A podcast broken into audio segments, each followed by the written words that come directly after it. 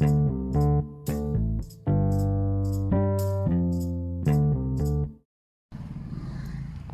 สดีครับ วันนี้มาฟังพอดแคสต์ของตั้งอธิราชใจดี เป็นพอดแคสต์ที่โฟกัสเกี่ยวกับความมีวินัย และการมีชัยชนะเล็กๆ น้อยๆในแต่ละวันหรือเรียกว่า small win วันนี้นะครับผมจะมาเล่าเหตุการณ์เกี่ยวกับเรื่องผม วันนี้ผมรู้สึกจะปวดบริเวณท้ายทอยด้านขวาอ่า เป็นครั้งครั้งนะครับ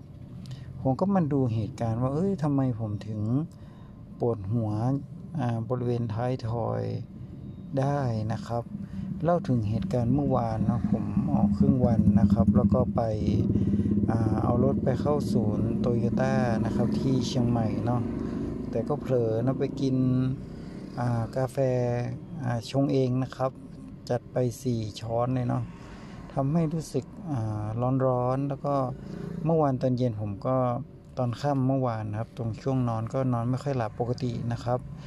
สามทุ่มผมก็จะหลับละ เพื่อที่อีกวันจะได้มาทำอาหารให้ลูก แล้วก็มาทำมาวิ่งออกกำลังกายตอนเช้านะครับ แต่ปรากฏว่าเมื่อวานอตอนหัวค่ำนะครับ ผมปรากฏว่าไม่นอนเลยนะครับ ไปนอนอีกครั้งเกือบสี่ทุ่มแล้วนะครับ แล้วก็ตื่นเช้ามาก็ประมาณตีสามสี่สิบมาทำกับข้าวให้ลูกแล้วมาวิ่งออกกำลังกายนะครับ แล้วก็วันนี้ก็ทำงานทั้งวันแล้วก็ยืนด้วยบางครั้งก็นั่งบ้างนะครับ ผมคิดว่าร่างกายของผมรู้สึกน่าจะอ่อนเพลีย จากการที่เมื่อวานอ่าพักผ่อนที่จะอาจจะไม่เพียงพอทำให้วันนี้รู้สึกปวดหัวนะครับ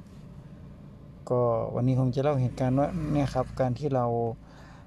าเรื่องของการกินอาหาร การพักผ่อนไม่เพียงพอก็ส่งผลให้เราสุขภาพไม่ค่อยดีเนาะก็ตอนนี้ก็เป็นบทเรียนสำคัญนะครับในการากินกาแฟนะบนกินกาแฟในช่วงประมาณ2โมงนะครับทำให้ในช่วงเวลาประมาณเกับ3 4ทุ่มนอนไม่หลับกว่าจะนอนก็เกือบประมาณเกือบ4ทุ่มแล้วเมื่อวานนะครับ